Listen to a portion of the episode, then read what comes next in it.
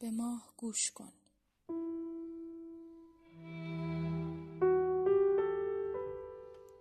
سلام. شما چهارمین اپیزود از پادکست رادیو ماه را میشنوید.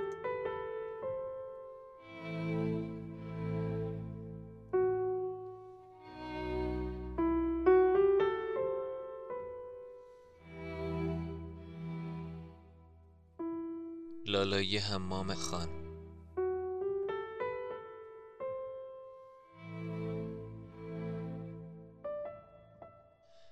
دم غروب است اما ستاره ها پیدا شدند صدای زنگوله ها و واق واق سک های گله از پشت تپه ها می آید کت خدا با آن بدن تبدارش آمده و ترک قاطر نشسته.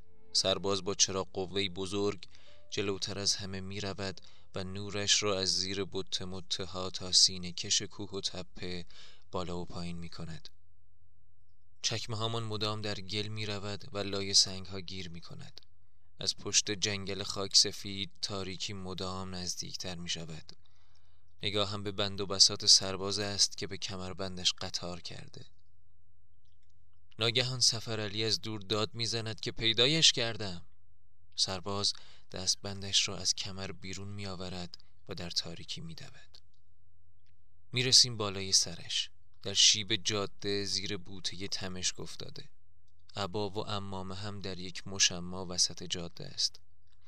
سرباز امان نمی دهد و دستبند را به زحمت می بندد به آن دستهای لرزان و زغالی در هم لولیدهش صدای شغال ها بلند است. باران هی می‌زند به سر و کله من سفرعلی می‌گوید بزار خوراک حرامیان بشه. این باشد همان گنجی که دنبالش بود. سرباز داد می‌زند مسئولیت داره برای من می‌فهمی؟ باران از لبه کلاهش همینطور میریزد. کت خدا از قاطر به زحمت پایین میآید. سلانه سلانه می‌رود و قاشقی می‌کند لای دورش دندان کج و کلهش فانوس را می‌گیرم کنار صورتش. نور لرزان را که می‌بیند چشمهایش درشت می شود و مثل مار شروع به فشفش می کند نصف صورتش ورم کرده و دهانش انگار چرخیده است. باران شدت می گیرد از پس گوش و کلاه نمدیمان می گذرد تا خود گودی کمر. هوا هم دیگر سیاه سیاه شده. کت خدا می‌گوید بس دیگه اینقدر نگاه نکنید معطل چی هستین؟ یالا شب شد. قاطر را سفر می آورد تا کنار بدن گلالودش. من دو دستش را می‌گیرم بقیه نفری یک با سفر می‌گوید اینقدر سنگین شده این مردک شیاد. روی قاطر که میافتد چشمهایش را باز می‌کند و یقم را می‌گیرد. حرف که می‌خواهد بزند مثل ماهی بیرون آب افتاده جان می‌کند انگار. سرم و گذاشت رو پاپاش نه نازممم کرد. گفت تو رو جا جا بچم میمی می‌برم. بعد لالا لالایی خوند. نن ننه باجی ننه باجی با ایمان از حال می رود ما هنوز در بیراه کورمال کورمال زیر این باران خدا ویلان و سیلان راه می رویم. برار جان لابد صدام را از تو این کاسد می شنوی. چند روزی است بد سینه پهلو کردم. تنم داغ است. زنم گلبرو نشسته به پاشویم. شاید رفتنی باشم نمی‌دانم. دیگر عقلم قد نمی‌دهد دیروز یکی از بچه های ده آمد نشست بغل دستم. برایش پر حرفی کردم. غروبش گفت می‌خوای این حرفات بمونه؟ منم از خدا خواسته گفتم ها بله که می‌خوام. زبطی گذاشت بغل دست رخت خوابم. میدانی برار اگر نبودم بگذار صدایم بمونه. ده روز مانده بود به محرم. کت خدا کاسه چه کنم دست گرفته بود که امسال بیاخون چه کنیم؟ که از پل زغال تا پشت بیری همه آخون پیدا کردن. در همین گیرودار بودیم که یک روز آفتاب طلو کرده نکرده جوانک از پشت جاده قدیم مرغداری پیدایش شد. عینکی بود و لاغر. می‌گفت من آخوندم. نظر دارم به اولین روستا که رسیدم بمانم برای دهه. همه می‌گفتند امام حسین به روستا نظر کرده اما کت خدا زیر بار نمی‌رفت. می‌گفت آخوند که با شلوار گرم کن راه نمیافتد توی جاده پس حرمت آن درس و لباس و مکتب چه؟ فردایش با سیبیل گرو گذاشتن من و کبلای حسن دل کت خدا هم بفهمی نفهمی نرم شد.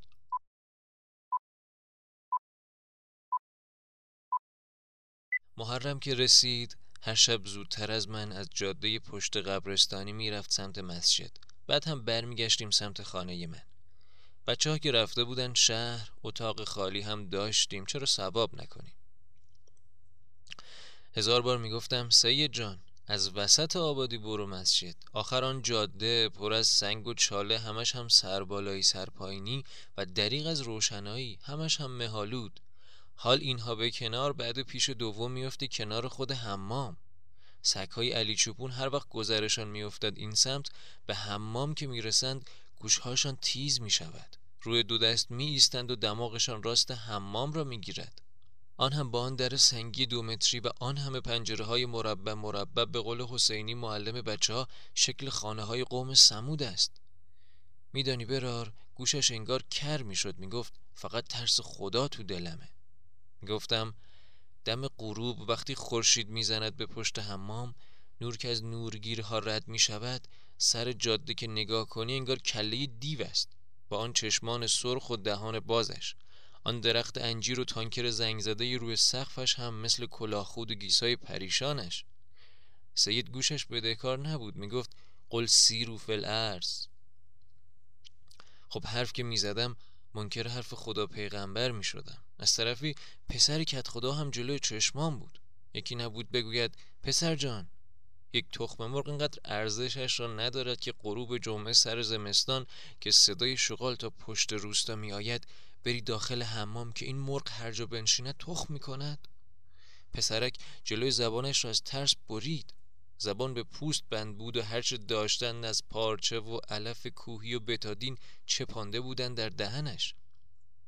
با همان پارچه دور سرش را بستند تا رسیدن شهر و دوختندش. آن هم بی بی حسی دوختندش.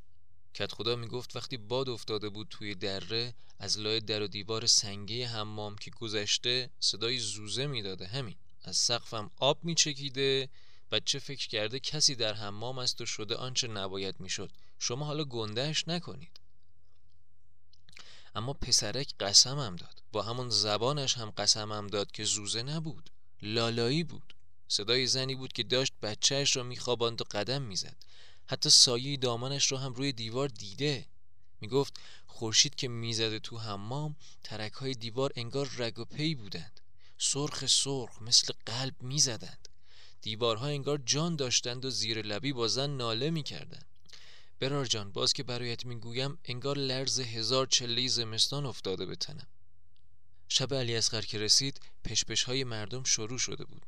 سید آخر از همه برای نماز رسیده بود. پاچه هایش تمام گلی و امامش خیس خیس. شیشه عینکش هم بخار گرفته بود. نماز را که یک رکعت عوضی خواند منبرش هم بدتر از نمازش. بعد از مراسم کت خدا مرا کشان کنج دیوار با چشمهای درشت به من گفت خدا خیر اهالی کند که جمع شدیم پول گذاشتیم جاده رو آسفالت کردیم واسه همین روز. آخر خر نعمت تو این هوا از پشت حمام نمیاد سمت ده. شب بساتی چیزی می‌کنید با هم؟ گفتم نه به همین علی اسخر که امشب شبشه. گفت کله صبح علی چوپون دیده که دم حمام میپلکیده. می‌گفت یک جور دورش میچرخید زبانم لال انگار کعبه است. از خر شیطان بیارش پایین تا شر نشده برای همه. شام گلابرو سبزی پلو پخته بود. ظرف غذا رو برداشتم و رفتم اتاقش. اولش که صدایم رو نشنید. نگاهش به انتهای جاده بود انگار یکی هی صداش کند. به چشمهای بیعینکش زل زدم که انگار یک لایه شیشه رویش کشیده بودند. در صورت خاکستریش احساس عجیبی بود. معلوم نبود از بیقراریست یا از ترس. دستهایش هم خیس وضو بود و میلرزید. رفتم برایش حوله چیزی بیاورم که پرسید من شکل وفایی شدم؟ پشت دستم را گاز گرفتم که خدای توبه.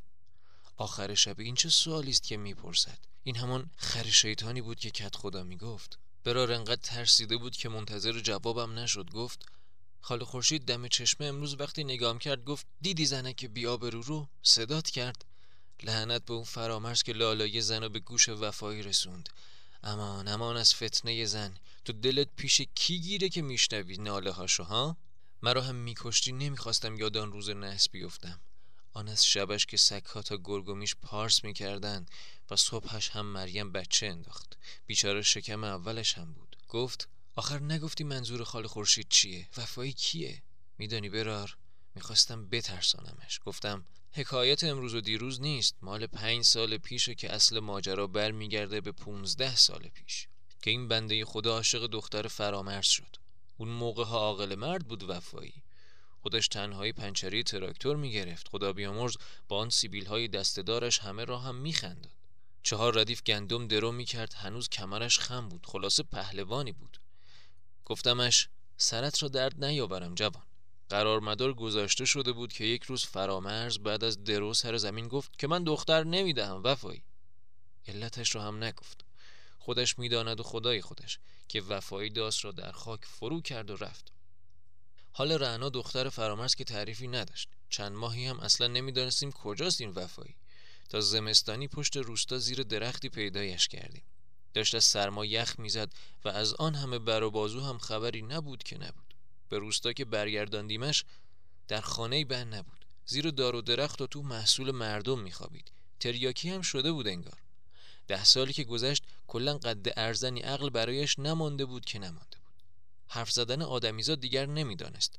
غروب ها بیشتر دور حمام میچرخید به در و دیوارش دست می‌کشید داخلش اما نمی‌رفت. می‌گفت کور میشم کر میشم خر میشم.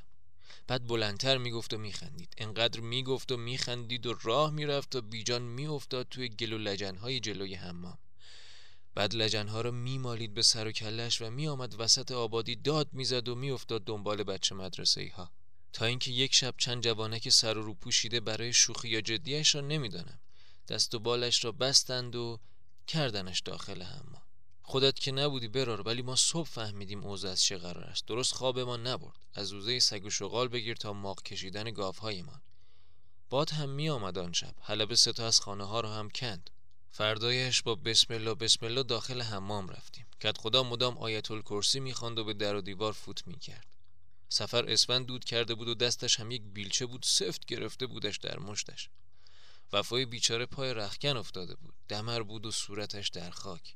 بدنش مثل چوب خشک بود و انگشهایش مثل شاخه های تمشک تو هم.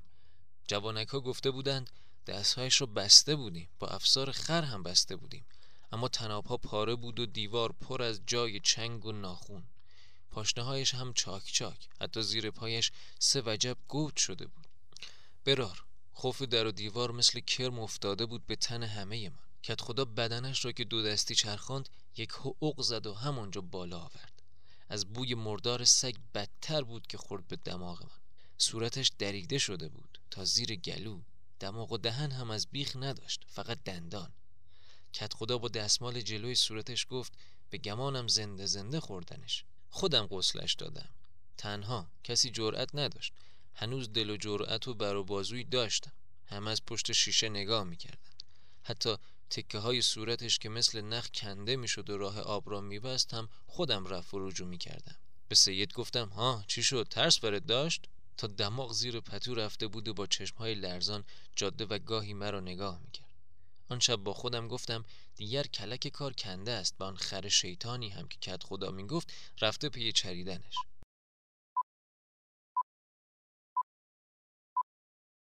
سلات صبح که شد رفتم بیدارش کنم در اتاقش نبود. اما تمام کتاب و دفترش روی زمین پخش و پلا بود. پر نقاشی های تو هم تو هم و عجیب. باران نمه میبارید. خوراکی سبوس و چغندر گاف ها رو که در طویله دادم رفتم سمت قبرستانی تا فلکه آب را باز کنم. زمین گل بود. سر تپه که رسیدم عرقم در آمده بود در آن سرما. نگاهم به گنبد سبز مسجد آن پارچه های سیاه عذا بود که دیدمش. قد ارزم بود ولی معلوم بود خودش است. مثل بوز از حاشیه راه گلالود بالا می‌رفت تند تند. انگار در حمام یونجه نظری خیرات می‌کردن همانجا افتادم زمین و کلاه از سر برداشتم. برار. هی می‌گفتم این چه مرضی بود که به جانش افتاده؟ ببین دین و محرم امسالمان را سپردیم. دست چه آدم نفهمی؟ از شبل یکبر به بعد حتی خودش هم نمی‌دانست پای منبر چه می‌گوید. به عبا و امامه لکدار و کج و کلش اصلا کاری نداره خب یک بار باز کن ببند دست که داری. ما که سوادی نداشتیم ولی حسینی می‌گفت سید سر جدت دیگر تاریخ تحریف نکن که اربعین فلان سال بود اسرا برگشتن نه بهمان سال. یا چه می‌دانم حضرت قاسم در آن گیرودار فکر آستین بالا زدن هم بوده یا نبوده. شام را که پشت در اتاقش میگذاشتم دو تا به در می‌زدم و می‌رفتم. اما صدای قلط خوردنهایش که از بالا میآمد حسابی کلافه ایمان کرده بود. انگار مادیان داشت وضع حمل می‌کرد. انقدر که چوب ها ترق ترق می‌کردند. گلابرو می‌گفت برو شاید بختک افتاده روش. منم می‌گفتم بختک خودش از این سید میترسه که نیفته روش. حرفها می‌زنی زن. میدانی برار کار بیختر هم شد. وقتی سر ظهر خبر آوردن از سنار اولیه امشب میآیند پایین در مسجد ما ازا تا سوعا بود. این رسمها را دیگر یادت هست.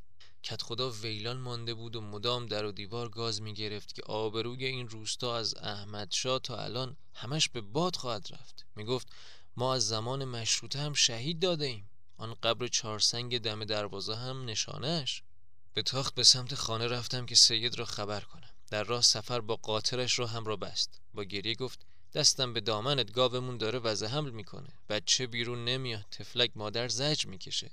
نیایی هر دوشون حرام میشن. مانده بودم چه کنم؟ راهیش کردم خانم که سید را خبر کند. خودم قاطر سوار رفتم سمت طویله سفر. سر شب که با سر و تن عرقی رسیدم مسجد گفتم داخل نمی روم. همین تو حیات دو کلام روزه سید و شهدا بشنوم برایم بس است. سخنرانی که شروع شد گوش که تیز کردم دیدم صدای سید نیست. شمس الدین داشت چای می برد داخل که ازش سراغ سید را گرفتم. می گفت اول که خاند رفتیم نبود. ولی کل دیوار و اتاقش را تا سقف پر کرده بود با زغال. بعد رفتیم سمت قبرستانی و تا سر جاده بیری هم رفتیم اما نبود که نبود. فهم کردم رفته همانجا که نباید. در حمام که رسیدم ته دلم میلرزید. چراغ انداختم به دیوارش. ترک ها انگار اخم کرده بودند و نگاه هم می‌کردند. در و دیوار پر از نقاشی بود. سید خودش را کشیده بود انگار. با آن زن آبستن در کنارش. انگار دیگر فارغ شده بود. سید مرتزا سر بر دامنش داشت و چاله کوچک جلوی پایش قد یک آرنج گود قبر یک شیرخوار انگار. حمام انگار روی سینه هم نشسته بود. انگار داشت نگاه هم می‌کرد و چیزی می‌خواست. سراغ سید را انگار می‌گرفت از من. سر را چرخاندم و راه خانه را گرفتم. اما میدانی برار همین که باد افتاد لای در و دیوار حمام از دالانهای تو در تویش که گذشت لابلای همون رگ و پیها که انگار میتپیدند صدای لالایی زنی مدام میپیشید در گوشم. لالایی که می‌خواست مرا با خودش ببرد تا پل زغال تا پشت بیری.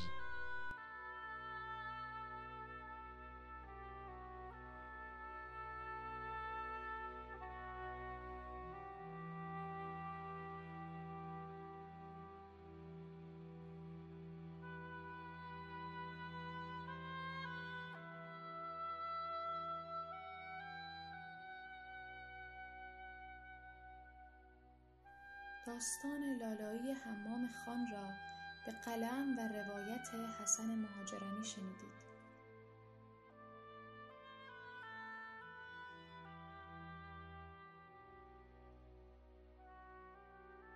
رادیو ماه را می توانید از طریق پادگیرهای Castbox، Anchor و یا از طریق اینستاگرام و کانال های ما در شبکه های اجتماعی دنبال کنید.